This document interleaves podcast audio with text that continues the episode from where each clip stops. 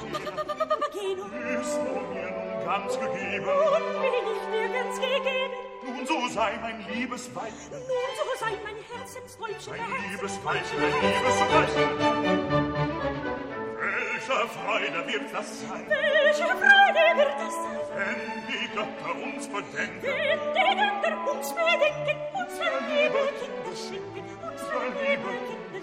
Laura Di Biase insegna nella scuola primaria, si occupa di educazione teatrale, di educazione alla lettura per i bambini e insieme a Fiorella Colombo, che invece è di formazione musicista, insegna nelle scuole superiori e lavora da anni anche lei al teatro ragazzi, hanno messo insieme un progetto ormai da qualche anno che si chiama Le storie dall'opera. Un progetto che, come si dice nel sito di presentazione, nasce dall'idea di far scoprire ai bambini, ma anche agli adulti che le avessero scordate, il magico mondo dell'opera. Un progetto che ha dato vita anche a una collana di libri, una collana pubblicata dall'editore Vallardi.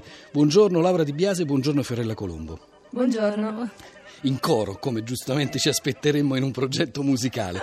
Allora, eh, chi delle due mi vuole raccontare come e quando è nato questo progetto? Eh, allora, io sono Laura e questo progetto è nato mh, diversi anni fa mh, perché mh, siamo state chiamate dall'editrice per mettere, diciamo, nero su bianco quello che si andava un po' perdendo, cioè la tradizione italiana della musica lirica, dell'opera lirica. Questo è un progetto molto mh, composito perché si basa naturalmente sull'opera lirica e sulla passione che trascina noi e l'editore in, eh, in questa avventura. Ehm, naturalmente noi partiamo dalla narrazione di queste, di queste storie perché il titolo della collana è proprio Le storie dall'opera e si parte dal presupposto che per affascinare i bambini si debba eh, toccare un linguaggio che è quello proprio della narrazione, quindi senza nessun timore verso questo che può sembrare un mondo un po' del passato, un mondo che adesso non fa più di moda, ma eh, raccontando quelle che sono le storie, quindi prendere i personaggi dell'opera e portarli, innalzarli vorrei dire, per i bambini al pari di Cappuccetto Rosso, al pari di personaggi noti delle fiabe e diventare fiabe anch'essi, quindi questa è un po' la sfida che abbiamo voluto intraprendere. Naturalmente questo linguaggio di narrazione eh, si sposa con le immagini che sono altrettanto importanti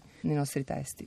Fiorella Colombo, con quali criteri scegliete le opere da proporre ai bambini? Allora, le opere sono scelte non per la semplicità del linguaggio, come diceva Laura, ma proprio per la facilità di fare diventare fiabe.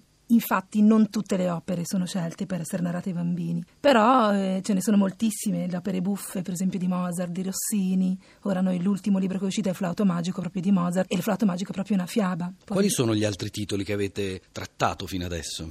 Allora, ne abbiamo trattati parecchi perché è un lavoro soprattutto attraverso il teatro che noi facciamo da, da parecchi anni. E abbiamo iniziato con Mozart, quindi abbiamo iniziato con Mozart, con le opere buffe, Il nozze di Figaro, Don Giovanni, così fan tutte, Rossini poi, quindi La Cenerentola, eh, Il turco in Italia abbiamo fatto, Cappello di paglia di Firenze, La vedova allegra, insomma, ne abbiamo trattate un- diciamo una decina di titoli. E quali sono gli aspetti del testo e della musica su cui vi soffermate di più quando raccontate queste favole ai bambini e alle bambine?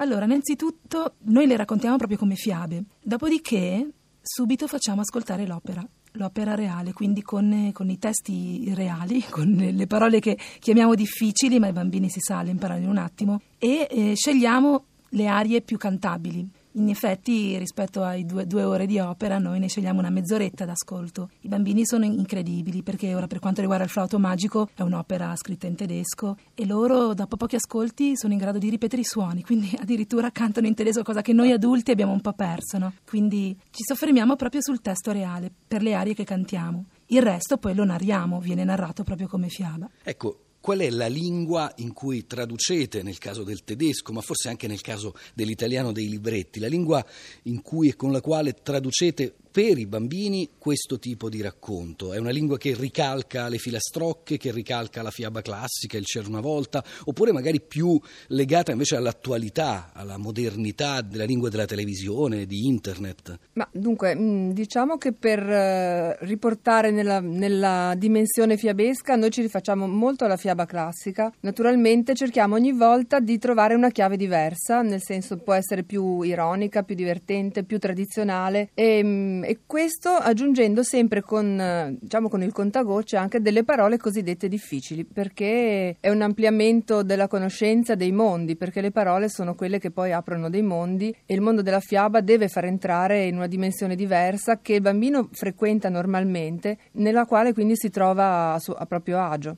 e comunque serve, serve, molto perché gli fa capire, gli fa sentire mm, la potenza anche di queste storie che attraversano i tempi, quindi che vengono da lontano ma che possono e che devono continuare a vivere.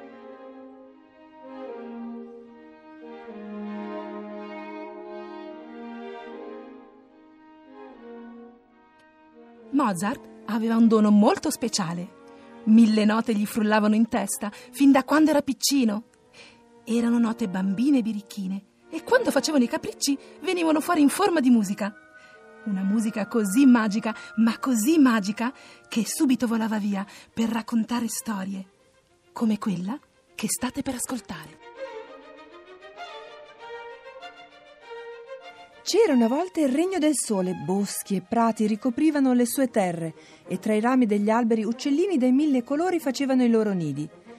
Nel regno del sole la vita scorreva serena e ogni animale, dal più grande al più piccolo, vi trovava dimora e compagnia. L'armonia era presente in ogni luogo e la musica era la sua messaggera.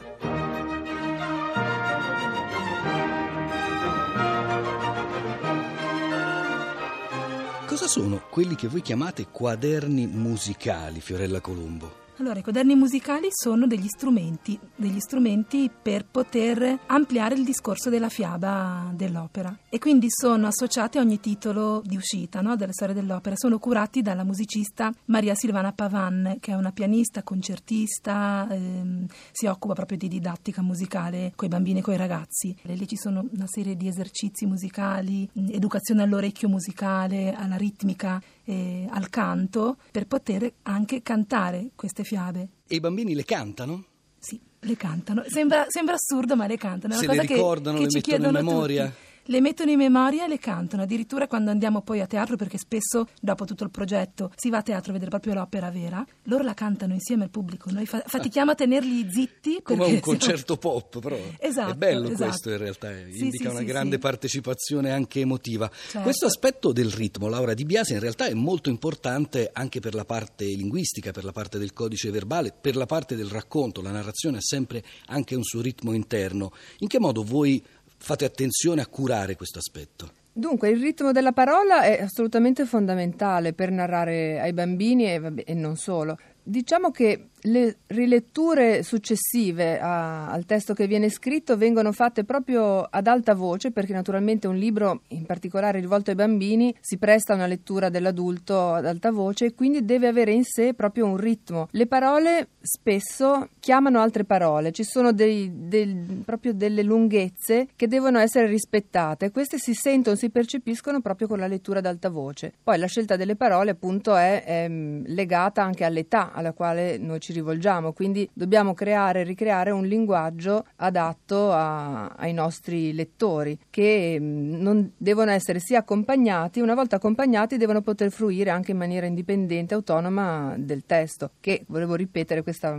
questo aspetto anche delle illustrazioni è molto importante. Noi siamo felicissime di avere delle grandi illustratrici al nostro fianco, è veramente un team molto bello con il quale si lavora molto bene. Abbiamo Patrizia Laporta, Silvia Bonanni, abbiamo avuto come apripista Giacomo Bertolino, quindi diciamo che anche lì le illustrazioni parlano, quindi c'è un ritmo sia nella narrazione scritta, verbale, sia nella narrazione illustrata, diciamo, di, di figura. Ma in tanti anni di laboratori che voi avete tenuto nelle scuole, nei teatri, come stavate raccontando, c'è qualche aneddoto, qualche esperienza particolare, qualche domanda o commento di bambini che vi è rimasto in mente, che vi ha colpito perché era buffo, divertente o al contrario perché apriva magari una prospettiva alla quale noi adulti non avevamo pensato fino a quel momento? Ma sì, a me viene in mente il commento di una, di una, bambina che aveva detto, dopo aver assistito alla Madama Butterfly, era uscita molto arrabbiata perché aveva detto che non si fa così. Non si fa, il Pink è stato proprio cattivo. Però l'hanno goduta molto ed è stato molto bello. Comunque l'aneddoto che rimane, il primo che di solito raccontiamo, è quello che una dozzina d'anni fa noi facevamo teatro per bambini con le fiabe classiche, portando i bambini comunque all'opera e i bambini, dopo aver visto così fan tutte di, ora non mi ricordo Lauro che anno era, Carlo Felice, sono usciti da teatro dicendo maestra, non facciamo più quello spettacolo, facciamo così fan tutte. Noi, che ascoltiamo sempre i bambini, abbiamo iniziato per merito di questo bimbo questo progetto. Ecco. Beh, questo è molto Quindi... bello che sia cominciato proprio dall'idea di un bambino. Le ultime domande però ve le voglio fare proprio sulle parole, visto che qui siamo alla Lingua Batte e ci occupiamo soprattutto di lingua e di parole. Vi ricordate qualche parola in particolare che abbia colpito l'immaginazione dei bambini e delle bambine? Lo chiedo sia a Laura Di Biase sia a Fiorella Colombo, diciamo una parola per uno. A me viene in mente meco perché naturalmente tutte queste inversioni sono buffe per loro e sono affascinate da questo modo di, di parlare alla rovescia, che è un gioco linguistico per loro. Beh, a me viene in mente cospetto. È un intercalare che ormai tra i bambini. Cospetto, non mi devi fare questa cosa qua.